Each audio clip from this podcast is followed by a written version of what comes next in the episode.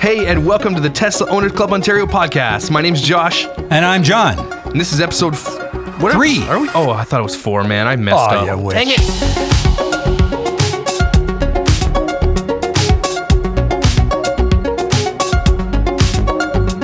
Today is a, you know, I actually am excited about today's episode. John's leaving soon, so we're trying to get a couple episodes recorded real fast. But I found this really cool thing at John's house, and so we're going to use it today. What is this thing called? I have no idea. It's some sort of uh, drum thing. It's pretty sweet. Yeah. So I don't know if we'll use it a lot, but it's Just here. again, it's you here know, if we need it. Um, For no gonna- apparent reason. Today we're just, like the first part of this podcast. We're gonna get right out of the way just because we got a really great interview. We want to talk to you about some. Uh, we got a guy on who has some cool stuff to say, and I'm not going to tell you who it is. John will tell you. So, uh, coming up after uh, some of our updates, uh, we have one of the uh, original Roadster owners here in Canada, a, a chap named Jeff Stevenson, who's also been part of our club since its inception. And uh, as I mentioned, I think uh, in the past, I just thought it'd be kind of interesting to hear some of the original pioneers back in the day, what caused them to want to buy something like a Roadster and some of the trials and tribulations and uh, things like that. So, uh, I think you'll find it very interesting. So stay tuned for that. I have a question. How long has he been a member? How many years? Well, uh, we said March 13 was when the club was started. You know, we were unofficial back then, so that's seven years. Uh, uh, coming up seven years this next month. So does he get anything like a watch Well, or? wh- uh, what do, I didn't get anything. All right, so we're getting right to, to the. I'm going to call this the Toko Totway. I think it's Tesla Owners Club Ontario tip of the week. I got more than one tip. How many do you one? want? I got I got a couple, but I'm going to give you guys one. You go first though. Okay, so uh, the one thing I don't know if you, have you enabled detection in your car yet? Yes. Oh yeah. Okay. So if you're not aware, um, I think almost all Teslas now have the ability to text. And you've just got to make sure that it's set up correctly. Uh, so I'm going to just read this right off. Uh, I found this on the internet. Uh, to enable the voice to text feature, go to your car, tap on the Bluetooth icon, select a device, and you should see a toggle there to sync messages. So you've got to make sure that's clicked over so it's highlighted in blue, and make sure your phone's connected obviously through Bluetooth, and now you'll be able to see their messages. And I didn't realize uh, it's a little bit different because I just got my Model X. Uh, it comes up on that little screen to the left of your main screen in your Model 3, but it comes up on the main screen behind the steering wheel on mm-hmm. the Model S and the Model X. So it's pretty cool. Which seems pretty good. That's Yep. tip number one. Thank you. What's your other tip? Well, I got a whole bunch. Uh, what if you want to delete an address? If you maybe you've got 500 addresses that you've gone to in your nav, and you want to take get get rid of those. Mm-hmm. I have uh, that problem. Easy way to do that is all you need to do is tap on the address, touch it basically, and swipe right, and you can get rid of addresses in your nav. This is why I love the UX designers at Tesla. They're just they're very intuitive to what people who already use phones.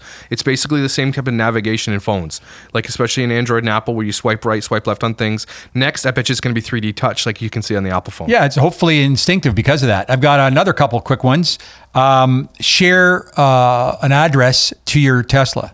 So if you use Google Maps, if you use Waze, and if you're like me and you want to see what your, the traffic's like and you're going somewhere before you actually leave, you have a look. And all you need to do basically is go to uh, your phone, uh, go to Waze, go to Google Maps, find it, and then go to press share on the bottom of, of uh, that map.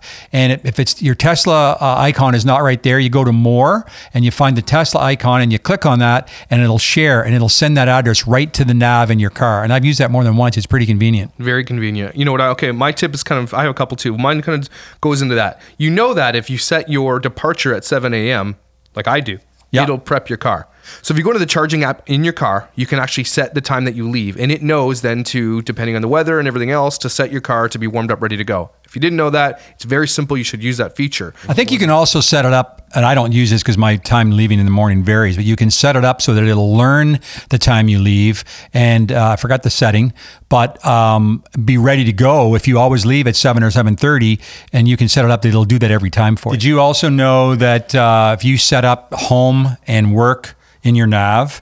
And if you want to go home, all you got to do is go to the nav button and swipe to the right, and it'll automatically put your uh, home address in. People might say, well, don't you know how to get to your home address? Well, I do it almost all the time now because of the traffic and the navigation system. It's going to advise you if there's any problems or delays, and it's going to do a, uh, a detour. And if you're already at home and you swipe to the right, it'll take you to work. Well, here's the thing. Mine does it automatically because it knows where I'm going. But I've been doing a test for the past two weeks. Yep. Not every day, but I wanted to see. On average, I've been taking the Tesla Nav to work and Yep. opening the Waze app on my phone. And the Waze app will be sometimes five minutes slower than the Tesla Nav. Really? Okay. And because it's taking me in a different direction.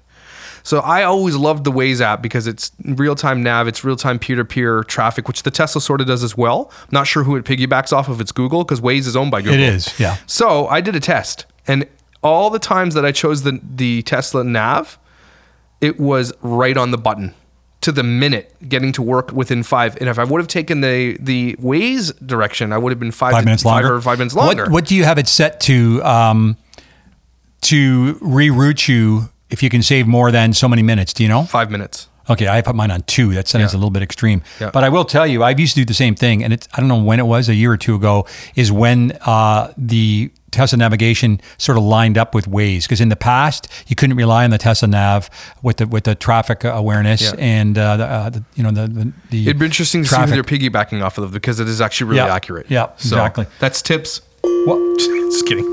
Well, uh, the other thing is um, maybe not tips, but uh, a couple of updates ago, we now have way more voice commands available in the car. Mm-hmm. I love all, it. all our cars, and I've only used some of them. But um, you know, up until then, you really couldn't do too much. Play a certain song, navigate to. Uh, you know things like that, and now, and so I, I got this off the internet. I'm going to say that some of the other uh, clubs and groups have put some great uh, lists together, but there's some on here that I just found. I'm trying to talk into the mic and read at the same time. Josh always makes me talk like one inch away from the mic here, but you can do things like. Um, adjust passenger seat heater to three bacon strips, I love it. and it's going to go to three. Yep. You can do uh, somewhere in here. I saw wipers calm down. So I mean, there's the obvious ones like wipers decrease speed or wipers increase speed, but wipers calm down and they'll slow down. If you say Tesla, it's too cold. It'll increase by what, Right. 1.5 or You something can like that? say on an S and an X, you can say my hands are cold. And it'll turn up the heat. So, you know, I, I need to show these to my wife because she's still a holdout. I've got a Model Y in order that I would love for her to take, and she finds the uh, the screens too confusing. And how do I get to different menus? Almost every single thing that you want to do in the car can now be done by voice, and this is only after a couple of months. Yeah. and there's Take people advantage out, of these things. Learn Yeah. these things. and there's people out there that are they're discovering more and more all the time, uh, and they're adding it. And you know Uh, there's Easter eggs we don't even know about yet. Exactly. So right. what else? So today we're talking about paving the way. We, Okay, and. I know I've gave I've given homage to those. We've got a great guest on today, but um, I was let's talk about where Tesla all started. Okay. And correct me if I'm wrong because I'm probably going to be wrong. We, we, we've been talking about this offline, but Josh, I have to agree. It, I can be it's- it sounds real, but it sounds real. We're, Yeah. we're talking here. We don't want to have everything right down perfect to a T because then it sounds too clinical. Well, this is actually how I learn. So Yeah. I might say something wrong. You correct me. I learn. Okay. And then I do this. and then I've, I've, I've accepted. I almost swore into the microphone. Okay, so here's what I here's what I know that I researched today. Tesla started um, by these two dudes. One guy named Martin Eberhard and Marc Tarpenning. right. And then Elon came in. They needed some cash. That was like 04 or something. yeah, way back in the day. Oh, three founded Yep. 2003. So t- uh, Elon came in with some cash and said, "Here's 30 mil." Yeah, And that was about a big falling out. 05 or 06. Took some of his PayPal money, and Yep. I think I think he was interested in um, electrical transport anyhow, Mm-hmm. and did a bit of research on electric cars, and heard about this uh, startup called Tesla, and uh, came in as like an angel investor and, and gave them 30 million. And then they kind of, you know, they had beef, and then he took over. Basically, is a long story short. Yeah, we're giving you a very long story short. very, very cliff note um, thing. Um, and then on June 29th, 2010, Tesla Motors launched its initial public offering on NASDAQ. 13,300,000 shares of common stock were issued to the public at a price of $17 per share. Seventeen dollars. And now it closes at close to $850. Yeah, and and you know, to be fair, they did some other things. I can't remember the time frame, but they they borrowed from the U.S. government about four hundred and fifty million dollars, uh, and some people held that against Tesla because uh, the government also lent, you know, and bailed out basically Chrysler and GM and all these people. But I believe that Tesla is one of the only ones. First of all, that the earliest one that paid out their loan very quickly, and some of the other companies may not have even paid out their loan. Yeah, they're probably bankrupt since yeah. then. Yeah. Well, and then they obviously launched the, s- the S, then they launched the X, then they launched the 3, which, according to cleantechnica.com, Tesla M3 now holds more value than any other car after in a the market. year. It's only After been out a little over a year, but Yeah. I think it only loses. I think their their stats said only five percent loss uh, from MSRP after a year. Year. crazy. And- and- you get 10% loss of MSRP when you drive off a, a lot in most more, cars. more than that, frankly. It's more than that. It's more I than that. The average depreciation on a car is 20 to 30% in the first year. Oh, my Uh, but, uh, you know, I don't, let, let's not kid ourselves. I don't think that's going to stay forever. I think it bodes well for Tesla in general. I think it's because of the tech, because of the style, because of everything that Tesla's doing right now. But I also think because of uh, supply. There's very few used Tesla uh, Model 3s Mm-hmm. Very in the market. It's people like me who had the rear wheel drive for four months and then the all wheel drive came out and then, uh oh, I want the all wheel drive and moved my rear wheel drive. yeah. And then the all wheel drive uh, performance came out, which I took, and I had that for a year in conjunction with a Model X. And I decided after a while that was a little bit extreme. Mm-hmm. So I let that go after a year. So there's lots of people, fortunately for people that want to buy used, that move their cars periodically. well, I wouldn't say lots, but Well, sorry. few. Good good point. There there there is there's a, there's enough that it's caused a market for them to then do a study and find out that it holds really good resale value. So I think that bodes very well for the marketplace. And then uh, Model Y announced is the poor man's Model X, which is. Uh, And I don't know if you what are the saw pre- this. Do you know what the pre-orders for the Model X? Model I, y I don't know. I tried to do some research Okay. today. Their their numbers, no one knows because you know the only 30, thing they were- 50,000 is what I Yeah, well, I think it's more than that. I would say fifty to hundred thousand. No one knows for sure. I mean, they they were fairly transparent and told us the Model Three back in the early days, and also the Model, or sorry, the Cybertruck. But uh, 250,000, by the way, for the Cybertruck. But I don't know if you know this. Did you see today that people in the U.S. are now getting delivery emails for the Model Y? Yes, and they're all excited and they're all can't sleep. So it's Christmas morning. Apparently, the it seems from the emails that are flying around and all the information on the internet is that it's the performance all-wheel drive Model Y first, and the first date we've seen for delivery, the earliest, it looks to be about March fifteenth. But typically, they've uh, delivered to previous Tesla owners first. That seems to be the case to some extent, but not always, and typically to California first, and that's not always the case. And now there apparently there's people who've ordered not that long ago, and there's people on the East Coast. Typically in Canada, our vehicles have been about six months behind the launch in the U.S. Yep. So my Model uh, S signature was six months behind the first signature delivery uh, in the states. The X was the same, about six months behind, and the three was almost exactly the same. And some, sometimes that's for homologation, which is to meet standards for the government and uh, Mm-hmm. the requirements in the country, uh, but also supply and demand. They're going to sell them where the, the biggest market is first, and that's normally California. you think the Y is going to be the biggest seller, or the three is going to command the market for the line for the Oh. lion share of the market for the recent future? Overall, I think the three will still command the sales. It's going to take quite a while. Obviously, it's because it's been on sale for almost two years now. Uh, Model Y, you know, not everybody wants an SUV or a CUV as they call it. It's a little bit more money, but I think there's going to be a, a ton of those delivered. They're all over the place now, as we've discussed and seen. Uh, but it's pretty exciting. I don't think anybody expected to see them in the middle of March. And you know, will what I'm trying to get at is, will it be six months before we see our cars? Is is it going to be like October? I don't know. My gut says, hold. You know, what's the date today? February 25th, we're actually uh, recording this. Hopefully, it'll be out in a few days. I think we'll see them in Canada earlier than six months. I'm going to stick my neck out and say July. Okay. I'm, going to say June. okay. June and July is when we say Model Y. The bet so is hold on. us to that. Just kidding. and you know what? The beautiful thing about all this, and is, uh, as a Tesla owner and a fan, is that it's, if you think about this car company in the um, timeline of car companies, this thing is a is a toddler. Not even. It's Yes. a baby. It's a baby. They've only actually been selling cars, physically delivering cars since 2008. The- and So you 12 think years. about and you think about what it's accomplished in that amount of time. Can it all be attributed to Elon, or are we saying he built the right team? I, you know, I think everybody worships Elon, myself included. He's got his uh, you know deficiencies, but he's basically a genius. But I think we have to, you know, you mentioned the names of those people. Those are the guys that back in the day that went out and researched and they found uh, I forgot the name of the car, but they found another car that they thought they could put an electric powertrain in to test it, and they were the ones that sort of garnered the initial interest. And Elon came along with his money and ultimately his genius. But you know, we talked uh, in the past about uh, early adopters and pioneers, and we're going to have one of the early adopters and pioneers on our on our podcast here very shortly in, in a couple minutes. But I would say the lion's share to Elon. But if people hadn't started it up back in the day, he wouldn't have had uh, anything to invest in and and take it to the next level. So cool. That's just a little history. If you didn't know, a lot of tips. Let's get into the interview. okay, Who do we have? So coming up uh, next, we have a gentleman by the name of Jeff Stevenson, and uh, Jeff and I were involved with the club back in day one. We're at the very first meetings that we put on back in March of 2013, and he's going to talk to us today uh, primarily about the Roadster. And uh, I'm not going to steal his thunder, but he was one of the original Roadster owners in uh, Canada. So uh, without further ado, uh, let's move to the next section of our podcast.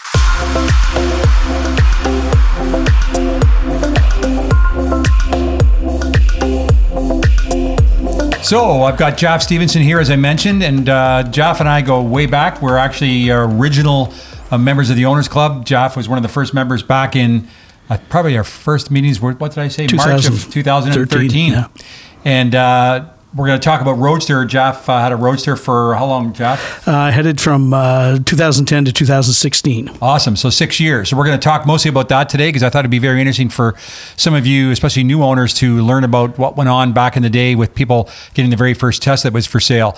But, but Jeff and I have a very similar background. Uh, we met back then, and we both had bought uh, uh, Signature Model S uh, P85s and had those for a couple years. And mm-hmm. then when they brought out the all-wheel drive P85D, we both pulled the trigger around the same time and watched for our cars uh, when they were going to be shipped. Remember that debacle when they yeah. had a new uh, new seats with wraparound bolsters and whatnot, yeah. and there was all kinds of problems. And we were waiting for our cars, and the seats weren't ready, and they shipped the cars with the old seats, and then they we took it in and we got the new seats retrofitted, and that was the day where we found out that there was going to be a heated steering wheel on the car. it wasn't really announced. All of a sudden, people noticed. Remember? Yeah, I we got didn't it. know You didn't, I who was going to get the heated steering wheel, who wasn't. So Did I guys- didn't get did mine, and both- Jeff Yeah, did. I did. Who's had who's had more Teslas? Me. Oh, yeah. you got you beat. Well, uh, well, I'll we're on our when we get our Model Y, we'll we'll be on our seventh. Seven. Yeah. Yeah, I think I'm. You're not far behind. Yeah, Yeah. Yeah. I'm on one. Of That's many, okay. Of many. You'll get there. We're also a little bit older than you. There's some gray hair on this side of the room. This is true. This is true. So, what I thought we'd do is uh, just talk to you, Jeff, and try to find out what went through your mind. You had a 2010.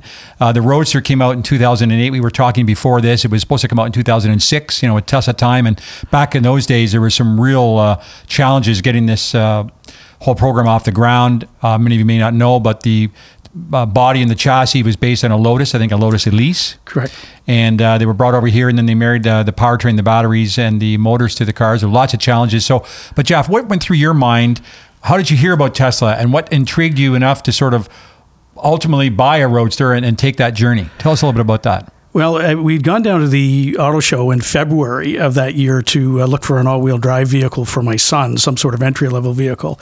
And the very first uh, booth inside the uh, uh, the auto show was a Toronto Star, and they had an orange Roadster there. So, because of the look of it, etc., not even knowing when I approached it really that it was electric, uh, I decided to uh, go over and speak with the guy a bit, and uh, found out a little bit about it, and was talking to him about the impracticality of the car.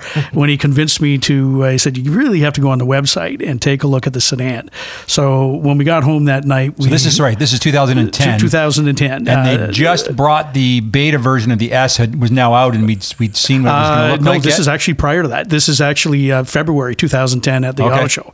So there was no beta uh, of the S available uh, to, to see. So we were just going off pictures, and at that time it was a five thousand dollar deposit. You had to wire down to them. Uh, took a look at it, and uh, my wife works in environmental, I just Monday I wired it down, got home, and said I've put us on the waiting list for an electric car. Uh, so she thought that was kind of interesting. Took a look at it. Was fully supportive of it, obviously. after the fact. That's how I operate after the too. fact, that's how right. I operate. Ask So we- forgiveness, not Yes. permission. So we were the fifth on the waiting list in Canada for the Model S, and uh, Model uh, Roadster, you uh, no, no, for the Model S. Oh, okay. Uh, and what happened was uh, Hans Ulsrud at the time was the uh, the only sales rep in the uh, Toronto area, and uh, uh, we thought it'd be really nice to get a ride in a in a Roadster. And being that we're Model S reservationists, you know, perhaps they'll they'll take us out. I don't think Hans really wanted to take us out uh, because there was myself who had a reservation and three other guys with us who uh, did not and really probably weren't that keen on it. But anyway, Hans took me out. We rode around a little bit and had a great time and uh, and said, you know, uh, if you want, you can lease a Roadster or buy a Roadster uh, and turn it back in when your S is ready, and and you know they'll they'll give you a, a good deal on it. So I started working on my white wife uh, probably around June of that year, uh, and about September the twenty first, it took me about three months to get her to cave, and finally uh, got the uh, the order in just prior to a price increase that was coming with it. Uh, So uh, from about September the thirtieth till uh, December the 21st, when it arrived, I probably had about five hours of sleep. I was just so excited every night. That's all you could think about. To all the to all the husbands out there who are trying to convince their wives to let them get a Tesla, what does that sequence look like? What do we start with? How does it work? How do you wear them down?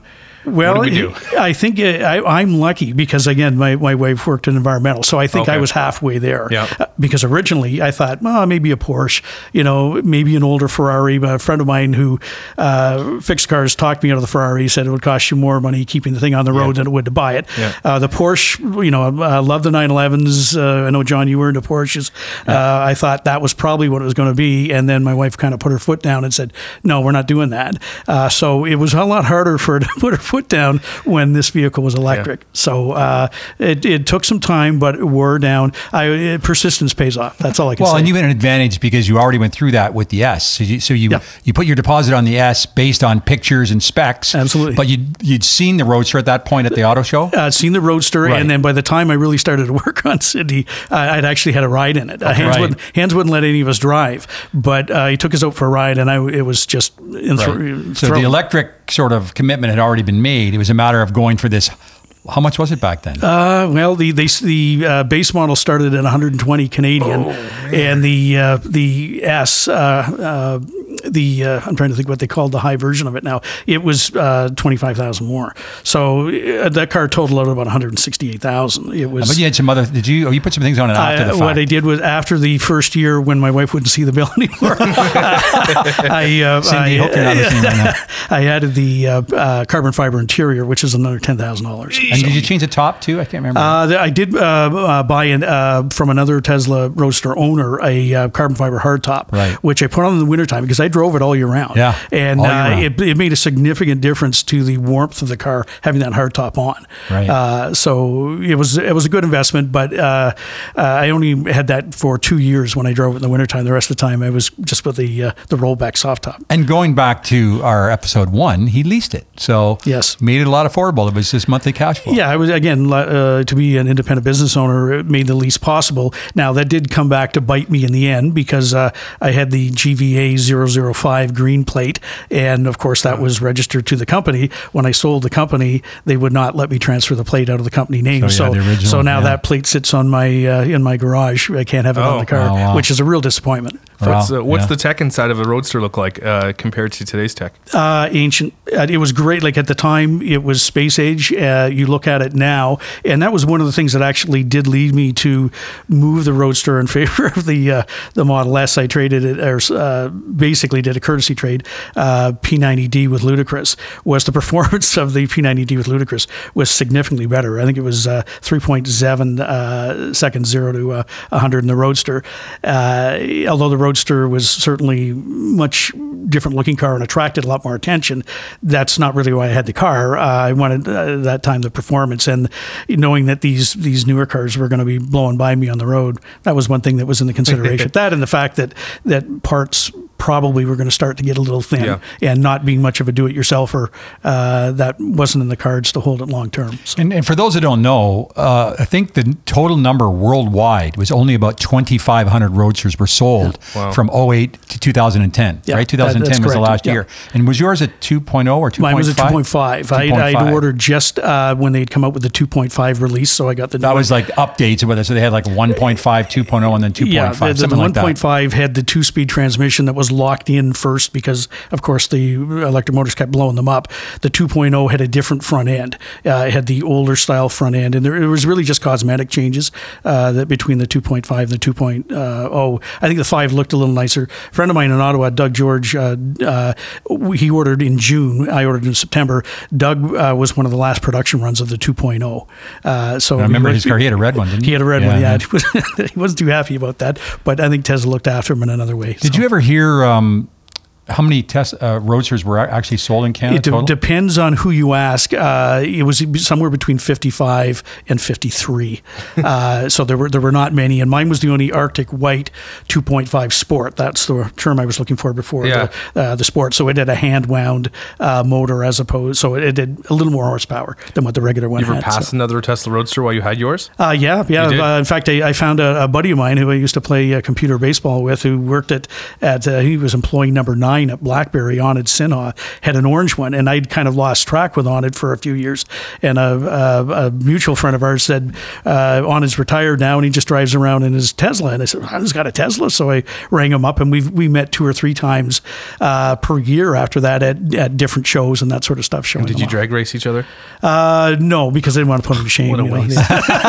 but I, he he still might have that car. He does. I mean, for- Because I remember at the barbecue this, two yeah. years ago. I think he Yeah. was there. Absolutely, And yeah. you know who knows how many there are. I, I tried to ask somebody at Tesla today. They haven't answered me yet. How many are left in Canada? But um, there, there's there's probably a good twenty or thirty of those left. I, I Well, would think items now, right? You, you couldn't uh, they- they- basically, yeah, you couldn't uh, import them until 2013 when uh, Canada, uh, the the governing body, finally gave them a number where you could bring them in. Right. Uh, for the longest time, people were trying to bring them in from the U.S. and of course they weren't allowed to. Right. Uh, there's a chap in Montreal. I think he had to pay about three three thousand up and above to Canadianize it, uh, so that uh, Transport Canada would allow it to run. But uh, uh, yeah, how there are how many there are now, I, I have no idea. What's the range on the Roadster? Well, that was one of the things that, that made it very easy to drive. It was uh, a full range charge at 100% was 385 kilometers, Really? which is which Yeah. is 10 years ago. excellent. Yeah. 53 to 55 kilowatt uh, hour battery. Uh, some of it was used up for uh, system, so it didn't have the full amount for uh, for drive. but the car is so much lighter than uh, exactly. uh, yeah, it was 2,700 or pounds, and it yeah. was uh, uh, uh, the battery's roughly a thousand pounds. So Right. you didn't have much other to go. So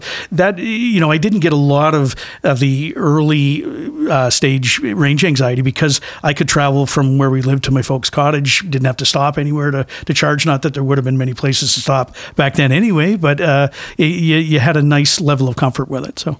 Well, that, And- leads, that segues into the question. Like back in the day, when when did the supercharging network even happen in Canada? Well, it didn't. Uh, it didn't matter because Roadster could not supercharge. Uh, Oh. So you were you were uh, high level two is is basically all you could do. Uh, the first uh, superchargers, boy, Well, they were you- announced just after we ordered our SIGs or got our SIGs. Mm-hmm. So I was telling on the last podcast that the first six months we had our cars, we didn't even know there was going to be a supercharger Yeah. network. So it was sometime, I want to say later in 2012 that they announced them, I think, and they probably didn't start to show up until 13. I don't know when they showed up in Canada, but we talked about how for many, many months and a year or two, everybody was complaining, when are we going to get more superchargers? And then a bunch of them popped up in places we didn't even expect. So, yeah, uh, Yeah. no, no Very cool. question.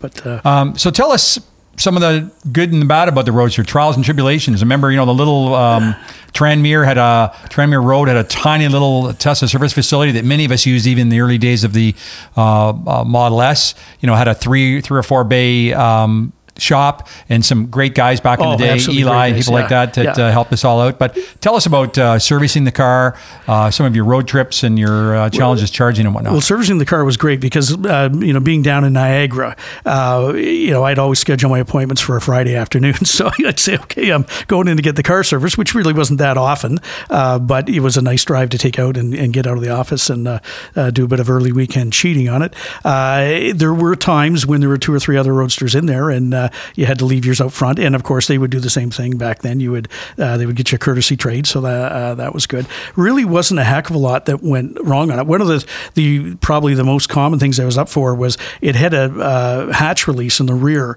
uh, one on each side, and sometimes they get out of sync. So one would fire and the other one wouldn't, and of course you couldn't get the uh, the to back hatch the open. engine bay, or no, just no, this is storage this is the storage, Okay, which also was the engine bay. Remember, Right, yeah, yeah. So if you were so you, you learned a few tricks on that. You if one hitch was working funny, you just lean on the other one and hold it down so it would it would still fire, but it wouldn't come flying up and and bind the other one from opening up. But there were minor little things, really uh, outside of uh, probably. Uh,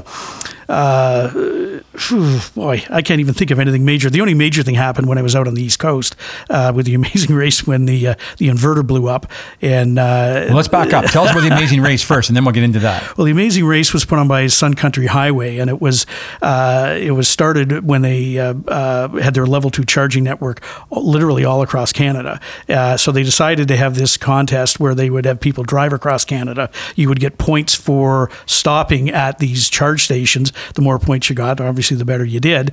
Uh, and it, it ended at Summerside PEI. Well, I, I you drove from here to there I, I did. Uh, I did. I took about three or four days and drove around Ontario because it was still by far the most number of charge stations were here, and then planned out a route to uh, to drive out uh, uh, east, go around Gaspé, etc., and end up in Summerside. And these were typically 50 and maybe 80 amp uh, Chargers. you were then, lucky right? if you found some of them were 80s, which was great, but there were there were 40s. I can remember pulling into Miramichi uh, in the wee hours of the morning, probably four o'clock, just dead tired. Uh, got out, plugged in, went back in the car, and fell asleep because I slept in the car. all night And out back then you can't watch Netflix while you No, charge. no. no, no, the And how many kilometers an hour would you be getting on a 40 amp in your Oh, roadster? Uh, I can't even think. Probably uh, in the 30s. I'm guessing. I don't even remember. It's that long ago. 30 kilometers an hour Yeah, charge. yeah. I was in. charge. I was Oh. there for a long time, but it was it was chilly. So I went back in the car and went to sleep. And of course, the interior of the car all fogged up. Well, I, I woke up probably around 7:38, and the charge station was actually right beside the town hall, which was not.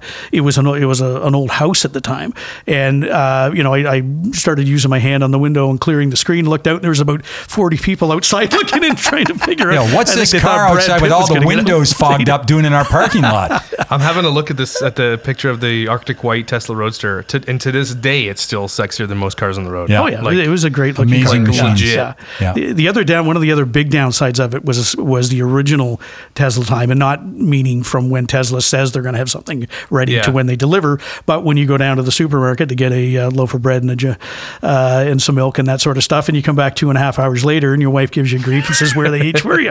And Right. it's well, I eventually had to take Cindy out a couple times shopping in it, and uh, just to show her that this this is what happens, and there was much. Did you she could drive it ever? Uh, she she drove it uh, twice. Once on the uh, uh, the test drive, uh, it had some really severe blind spots. Okay. and of course she's even shorter than I am, so she did not enjoy driving. She loved driving in the car, but did not like driving it, which Mm-hmm. was fine with me uh, because I'm a lousy passenger. I would much rather be the driver of the car. So I did uh, the majority of the driving. So when you think about when when Jeff's talking about Tesla time, and as he said, not Tesla time waiting for things, but Tesla time that you had to spend answering questions about your car. Right. What is it? Yeah. And you know, even though it was based in a Lotus, and you know, if you didn't know much, you can't really tell the difference between a Lotus Elise and a Roadster. But a Lotus Elise were very rare, regardless. Right. And then when they hear the thing moving with no engine sound, Yeah. Uh, you know, just unbelievable. I'm sure the questions you used to get. I've got a good story about that. I was getting the car uh, looked at in the parking lot by one of the Rangers, Mark Lidstone, and back then they had a huge trailer, an enclosed trailer that said Tesla on the side of it, that they would pull around with their pickup truck to uh, service the roadsters in the field. So uh, Mark's putting an update. He's got his computer out. It's attached to the car. He's putting it in. And the the Tesla trailer's parked right beside my car, and this lady comes uh, walking by, going to the bank, looks at the car, and says, "Nice Lotus." You know, like, you couldn't. The, the Tesla on the on the the, uh, Wow. trailer was probably you know three feet tall, and it still was but, nice but Lotus. again, you know, we need to think about.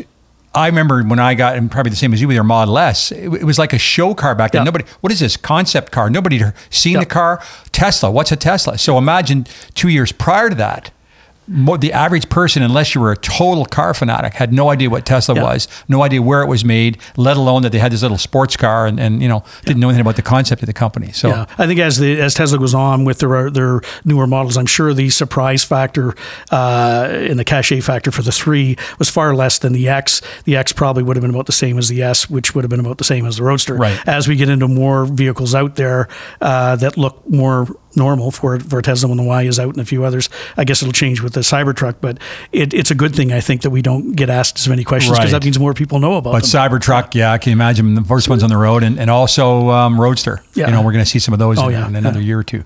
So uh, tell us a little bit more about that trip. Well, it, the, so with the trip, uh, I, somehow that year it had ended up that my wife had used up all her vacation, and I still had two or three weeks left. So uh, Stephen B from, I see where this uh, from. Sun Country was, was riding me. He said, "Look, there's not very many people uh, doing this because it, it's it's fairly difficult to do. Why don't you do it?" So I thought about it for a couple of days and thought, "Yeah, this is going to be great. I, I'm going to enjoy doing this." So I did it on my own, uh, planned uh, out the route, uh, got was- all the way was around. this? This is 2013. This was 13, uh, okay, yeah yeah. September. So there were a few chilly nights in Quebec and and a few a couple white knuckle stretches between Rivière du Loup and uh, and uh, uh, Fredericton, Moncton, etc. Uh, you as a backup looked and saw where the uh, uh, campgrounds were, and you know kept the yellow pages handy to see if you needed a welding shop because that, the one thing I always had a big basket of adapters, and I still to this day have them. That the ones I had for my Model S when we sold those, I've, I've hung on to those just. Tell me why you need a welder. Uh, Uh, well, welding plug and NEMA 650, we used those when we were driving around in Newfoundland with our Model S. We had two welding shops we charged at, and the people couldn't have been nicer to help you out. it's a- but if you didn't have that, it's a different Special plug. electrical system they're Oh, using I for see. arc welders Yeah. and things like that. Yeah. Oh, Yeah, okay. so you could get a 50 what would amp have happened if you did back in the day run out? Like you have to find a house to let you plug in for like Basically, you would have to do that. I, I And did you have get two kilometers an hour Yeah, or I did have one time when I was going from Guelph back up to the cottage near Kincardine, where uh, my sister had had an emergency with her car, so I ran them down to Guelph. Didn't charge up, and I had a, ended up with about 135 kilometers to go, and I had 110 in the battery. So I basically put the windows up, turned uh, everything off. The Mennonites were passing me with their horse and buggies. I was doing about 40 kilometers, but I got home with 15 on the good side. That was actually a great learning experience of uh, seeing how what effect it had on your range by simply slowing down. Yeah. Now you couldn't have done Yeah. that on the on the four lane highways, but on uh, two lane highway going up north, it was not that big a deal. I feel like you pull up to someone's house. Do you mind if I stay here for three days? Yeah, Sure. basically. Yeah. Well, the, you know, we, but when we when I used to drive to the cottage, we at the at the time we only had the 15 amp, so uh, you'd plug in on Friday, and by the time you were ready to go home on Sunday at a end of a typical weekend, you were fully charged. That's So, cool. yeah. Very cool. So, I mean, really, the reason we had uh, Jeff on the show is we talk about pioneers, and you know, there was pioneers back in 08, uh, you know, down in the states. I'm sure there was a pe- few people in Canada 08, 09, but you know, here's one of the pioneers for Tesla and electric cars. And I thought, think it's important that you know you heard some of the stories. And as Josh has said before, not to sort of sound uh, glib or anything, but um, if it wasn't for people taking the Roadster, then the Model S, and ultimately the Model X, the Model 3 and the Model Y and all these other vehicles wouldn't exist. So, leap of faith, winging a, pl- a prayer that we did this. Again, when you're talking about pioneers, uh, Jeff mentioned Sun Country Highway, who put a network right across Canada of level two chargers. So, tell us a little bit about, I think it was Kent, right? The, the owner of that company? Yeah, I, uh, um, Kent was a, really interesting guy. I don't know uh, really how his business model worked, but you know, what Kent was able to do was uh, find hosts all across uh, Canada, myself included, in my business, to hang one uh, uh, charger off the back, whether with whatever power you could spare to go out to it. I only had a 40 amp behind my office. It was an older building. That's all that would work. Uh, and then put them on this great interactive map for the time. So you could uh, literally uh, go on the on your computer, take a look, uh, find the location, see what kind of charge station it was. It wasn't as fancy as PlugShare, where you could tell if someone was already using it, but at least you knew it was there. Did run into a, a, a tough situation and a bit of a learning experience again in New Brunswick, where uh, I was kind of relying on a charge station late at night, uh, only to discover that it was inside the uh, bay of one of the dealerships, which is where I learned pretty quickly that when you had other dealers talking about, uh, or other manufacturers talking about putting charge stations in dealerships, uh, you know, unless th- that is just not going to work unless uh, you they have public has access to them twenty four seven. But that stuff happens. But but Kent's uh, Kent was really uh, uh, driving force in getting that charge network all across Canada. And pretty I interesting. He actually it. branded the Chargers with his own Yeah, name, Sun were- Country Highway, right on the Creek. Chargers. Clipper Creeks that he Yeah. branded. And did he not provide the charger Yeah, for yeah, free? the charger- so Who's this free. guy? Yeah. I want to meet this Kent, guy. Kent Yeah. Rathwell, uh, again, if you hear this, uh, Yeah. reach out to us. But he'd probably be somebody good to get on our podcast. But he was original pioneer trying to help with the charging network across Canada. Uh, he would convince, as Jeff said, people uh, with business owners and, and motels and restaurants to put these chargers in. And at the time, there was hardly any electric cars that existed. Roadster was Yep. Leaf even out. Uh, the, then? the Leaf was out. the Model S was out because there was Right. a Model S in that, but The it was it was yeah. still very new. But uh, Yeah. yeah, uh, yeah there there were not many. Uh, uh, it was it was pretty thin. But now you can go across Canada on V3. Am I Yeah. right? Yeah. Well, V V3 from Ontario West, and I, I don't know if they have V3s uh, uh, very, very, very much from sort of Ontario East. But um, I don't want to deviate too much here. But we are going to have uh, a meeting next week, and I mentioned this in our first podcast with uh, the uh, head of the supercharging team for Canada is going to be uh, at our meeting, and. You know the timing is not going to work. This podcast will probably, probably come out before we can talk about that. But he had mentioned to me today that you're going to see V3 ultimately is the only thing they're going to be doing right Yeah, that across makes Canada. sense. And then V4 in the next, what, five but- years? But again, think think about that. So 20, 30, 40 amp chargers back in the day that only got you, Yep. it's coincidentally the 20, 30, 40 kilometers per hour Sure. of charge. Which is what we basically get in our garages right now. Yeah. Yep. Right. And now V3s. I saw somebody post the other day something like 1,600 kilometers an hour on a Model 3. Mm-hmm. We'll get more into this down the road. Model 3 has a different uh, charging system that can accept much higher power and get a much faster charge than an S or an X. But just just unbelievable. Well, there's an interesting segue. So you've got a Roadster, and then you went with an S, and then was Mm-hmm. Another after S. And then you had another S. Then you had an X, I imagine.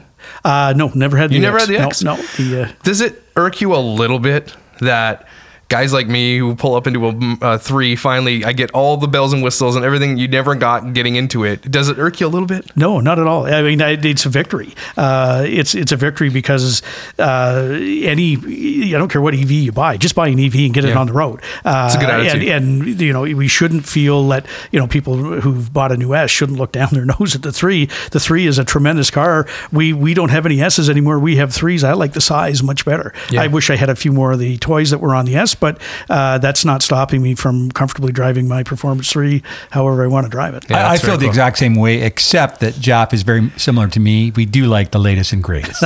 You guys, and I mean your wife. I'm retired now, though, we need John. I to do is don't get get your that wives on these podcasts. I need to talk to your wives. no, I want to bring your wives and be like, my, my wife didn't even know what I paid for my first Model S. Same to this day? We, she does now. Okay. So let, I'll tell you a real quick story.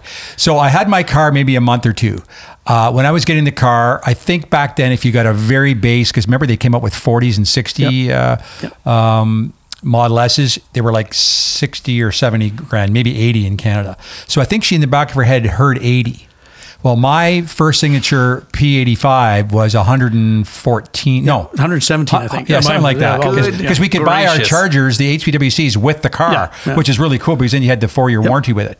But we we were out in the car and we pulled in to look to this furniture store, a Mennonite furniture store or something. And I pull in and we were just finishing a little power bar or something I was eating, and I see this guy driving up the highway be, behind me and do a U turn and come barreling in beside me. He was driving a 7 Series BMW, and I said to my wife, This guy's pulling in because he recognizes this car. Yeah. Remember, back then, most people had no idea what it was. Signature red, beautiful color, we both loved. And he he was courteous and waited till I finished my snack. then he came over and rapped in the window, and he says, "I can't believe that Are these cars for on sale now? You actually it, this, this they're they're delivering them?" I said, "Yeah."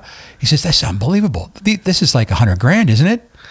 You're My looking at wife your looks at me like, no, it's more like 50. Um, yeah, around there. It's Around- in give the or take 50. Right. I think the more surprising part of that story is that a BMW owner was uh, nice. I got pulled over by the police in the Roadster uh, very early on. I was taking my daughter into uh, Oakville. I was on the QE near Burlington, and the police pulled us over and uh, came in behind us, put the lights on. And I said, my daughter was kind of upset, and I said, "Don't worry, we didn't do anything wrong." He pulls us over, comes up to us, and he says, "Do you mind if I take a picture of your car? Uh, we haven't seen any green plates yet." So he he came out, took a couple pictures of the car, said, "Thanks very much on your way." That's nice. And uh, yeah, I mean that was a that was the Well, uh, and remember tremendous what Jeff said earlier. What was the plate number? Or is zero the- zero five. So You're the fifth, GV. fifth green plate in Canada. GVAA 005, the fifth green plate in Canada. Wow. So, yeah, we're talking to a pioneer here, Jeff Stevenson. That's great. Any other interesting stories you want to share with us before we uh, Uh, move on? I have, before that, I have a question. Yeah. From a, from you guys From the are, newbie. You, know, you guys are from the newbie. question from the newbie. You guys are you've been in Tesla since like basically inception. What do you think the future of Tesla is?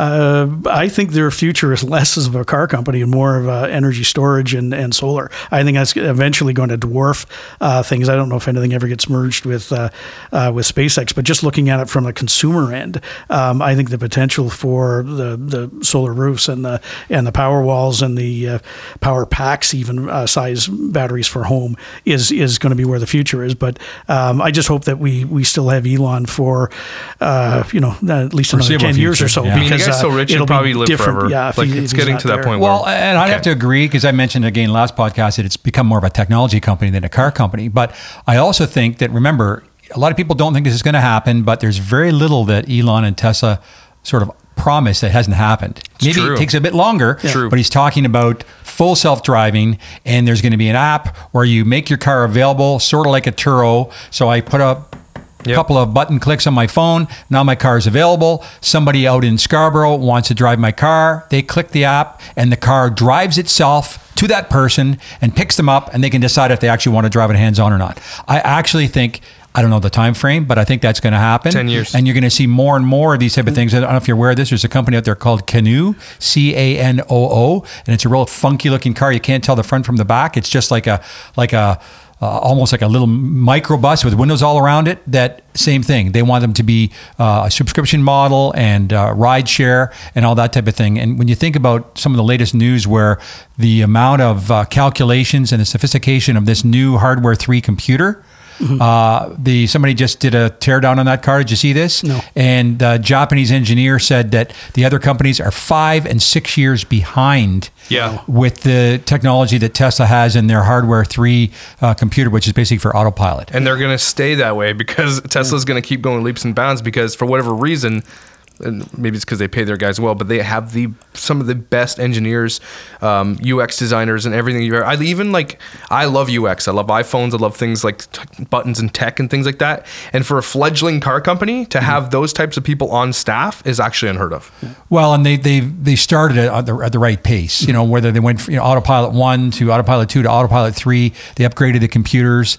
Uh, like it, and someone said today, I was listening to another podcast, and they said it's so that's the computer, but the big advantage is probably the software, the capability of the software and the sophistication, and the fact that all our cars talk to the so-called mothership.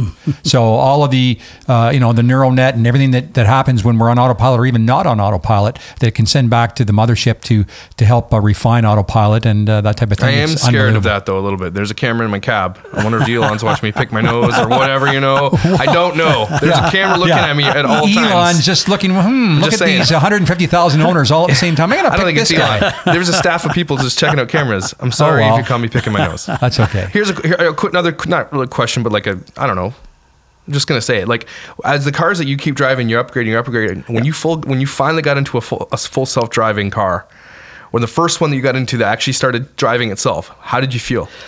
Uh, it was it took a leap of faith. To be honest with you, the first time uh, I had it in my car, didn't use it. The first time I was in a vehicle Mm-hmm. that was actually being driven was when, in your Model X when we were going down to Toronto to see uh, uh, Hockey game, the hockey probably. game. I think Yeah, it was. yeah. And uh, I tell you, you're you're talking away and your hands are going all over the place. I'm hanging onto the door handle while, it, while it's slowing down into traffic. Yeah. But it, it took a good Yeah. hour or two to, for that leap. There's no question it's a leap of faith, and it'll be another huge leap of faith when you don't have to keep your When you go hands fully on- autonomous, yeah. exactly. Yeah. So Well, yeah. uh, You but sit in the back seat in theory, yeah. But Watch just Netflix all the way there. Yeah. just like when no, learning to drive uh, with the one pedal, it's it's not an insurmountable task for most people. And once you get used to it, I think it's, it'll probably be very enjoyable. Cool. Well, I mean, I have uh, many uh, friends and relatives that we take my car to go to a hockey game or a baseball game or something downtown, and af- after a while, they just get used to it. Now, you know. Jeff's exaggerating a little bit. My hands aren't going all over the place, but a, but a little I bit. believe him. And and now, frankly, I don't know if you've noticed this or, or yourself. Do you have autopilot on your car? I do have not full self, but Y- autopilot. y- Yeah. Right. Is that um, the nag seems even more uh, often? Like I think I timed it. I thought it was 45 seconds. not. It seems to be 30 seconds now. I'm gonna time it on my way home for a, for a whole week just to see if it actually does fluctuate depending on. I think it changes depending if you've passed a truck, if you're coming up to a turn, if it's like. I, thought think it, changed does. based on if you're highway driving or stop and go. It's like stop and go is fabulous, you know. Mm, Yeah. But um, It does. I do. I, think I- you're right. But I've got a, a brand new. By the way, again from my last podcast, I physically picked up my new. Um, we're leaving a little bit here, but my new Model X. You know, it's got autopilot three. It's got the. It's a Raven, uh, but I. It seems to be less. I haven't noticed any difference whether it be uh, stop and go. Uh, it's only about thirty seconds. And by the way, I will say this: I had a 16 signature, so one of the very first Model uh, X's. Huge difference in four years. Smoother, quieter. Uh, the new Raven suspension is unbelievable.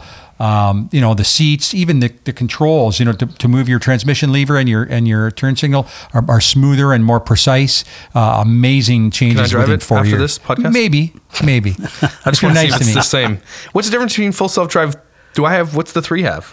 We well, two? if you no, you have traffic aware cruise control. I Yeah. think. You- if- unless you paid the extra big bucks, I did not. And you keep on talking about how you're cheap. So- ten grand. That's not Okay, cheap. that's 10 okay. Gs, that's okay. So you don't have autopilot. No. it's you have capability. You could turn it on if you want to spend the nine grand or whatever. Yeah. But you have um, traffic aware cruise control, I Yes. believe, where it will uh, follow the car in front of you. Uh, it'll slow down and and stop Yep. and Yep. even and, Yeah. and And move it's from amazing. a stop. It just won't change lanes. Even it won't do that's the amazing, by full the way. self uh, parking and all uh, that stuff. It's unreal. That Yeah. even like on a lower level, I call it a poor man's Tesla. John hates it, but it's what it is. I hate it. Even It's real. you still get all the good stuff. Uh, no, when Exactly. we, we picked up our, our first two Model 3s uh, the first week of June last year, uh, we didn't order FSD on, on either of them. Now, we did add it to my wife's car because she really missed the traffic aware cruise control. Mm-hmm. Uh, you just had the regular cruise, and uh, she missed that to the point when uh, they put it on sale, I think, for about 5000 or yeah. so. Uh, we, we broke down and did the, it. the challenge is though the you know there's there's people who don't even have traffic aware cruise control like you said and they won't ever get it unless they spend the full grand or the full nine grand i mean to get full self-driving. Now when you get a 3 or a model y it comes with traffic aware cruise control standards so Yep. there's so many different iterations out there eh, you know it's it's pretty and that's why you get uh, the, the we go back to leasing option. Maybe it's, that's why with the Tesla it's probably the better option because in four years you're getting a, you're getting new tech, new bells and whistles, new everything. Yeah, That's probably here why we it's are better. back to leasing again but yeah, No, So- excellent. Um, so that's about it. Uh, Jeff, I really wa- uh, want to thank you very much for coming on. No, you're very welcome. Um, you know, I, hopefully everybody saw uh, some uh, some benefit of having someone like Jeff and an early pioneer in Roadster days. And if you don't know much about it, uh, you can elaborate on Jeff's stories by looking on the internet. It's all there. Uh, you can see Jeff and his Roadster on the internet. You can learn about the history of the Roadster on the internet.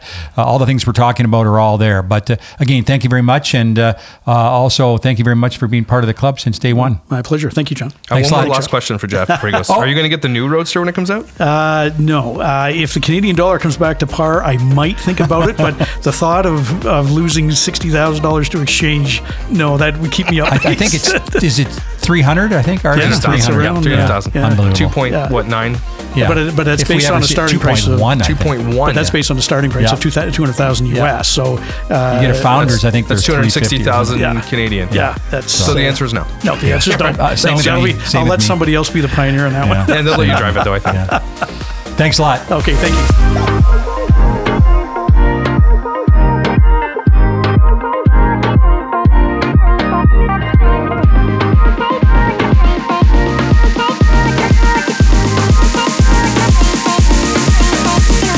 Okay, so I'm the newbie, and uh, I'm not. I'm not gonna lie. You and Jeff are badasses. You guys are cool old dudes. Okay. Can I say uh, that? Is that ageism? Cool old dudes. yeah, well, anyhow, I appreciate it, but uh, what I liked about this podcast, and it's very new, we're very early at this, and Josh approached me to do this, is the contrast between kid and call a newbie, but there's lots of so-called newbies. There's nothing Yep. wrong Yeah. with being a newbie, um, and I think we want to get into that more down the road. What caused you and other people to take the leap of faith, maybe who didn't even haven't even heard of Tesla three or four or five years ago, to ultimately get ultimately get uh, a Model Three. Um, so, and compared to someone like Jeff, who we just heard from, and someone like myself, and many of the other people that had S and X and whatnot, but uh, that's what we wanted to do to sort of bring something new to the podcast world, and um, yeah. I'm really cool. I'm glad we had him on. That's a good history lesson about. I'm sure he has way more stories. I'm sure Oh, he's yeah, got tons of know, I like my favorite question was. As a, as a previous owner, where do you see the future going? And that's really cool to hear because you know this guy's been a fanboy for since 2008 or whatever it is. And, and you know what I'll say? Uh, Jeff and I know each other fairly well, but I was surprised that I thought he was of an EV advocate before he decided to buy an electric car. But he wasn't. He was like Wife me. was. well, but yeah, his wife was somewhat involved in, in sustainability and, and whatnot, but he was like me. He was a car nut. And uh, you know, I, I've been a Porsche guy and a BMW guy and all that in the past. And everybody's come to Tesla in their own way, shape, or form. Whether you were a car nut, whether you were an EV uh, intender, whether you already had an EV like a Leaf, whether you were into climate change and green, whether you wanted to save money on gas, all the reasons doesn't really matter. Ultimately, we've ended up with a Tesla. And some of the other advantages that you find out over time is that what makes the experience lots of fun and really great. yeah, today was a great episode. Um, so, John, where can they find us online? You can find us uh, on Facebook. We're going to post it in the uh, Tesla Owners Ontario Facebook group. We email this to all our members. Uh, so, again, consider being a member of the club. There's lots of other advantages. You can find it on our website.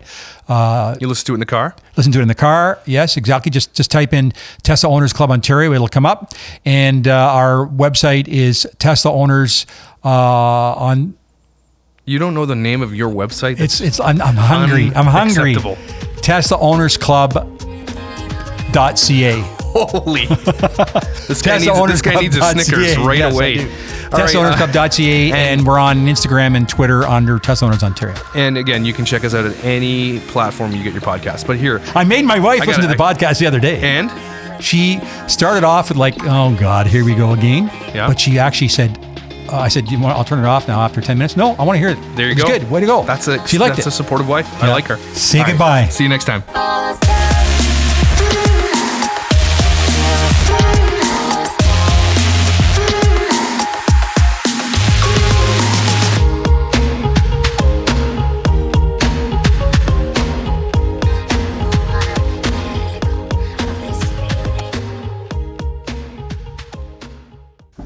All right, so John's just seen one of our guests out, and I found this little cool belly thing at John's house. I'm just going to use it and play you guys some tunes. Hope you like it.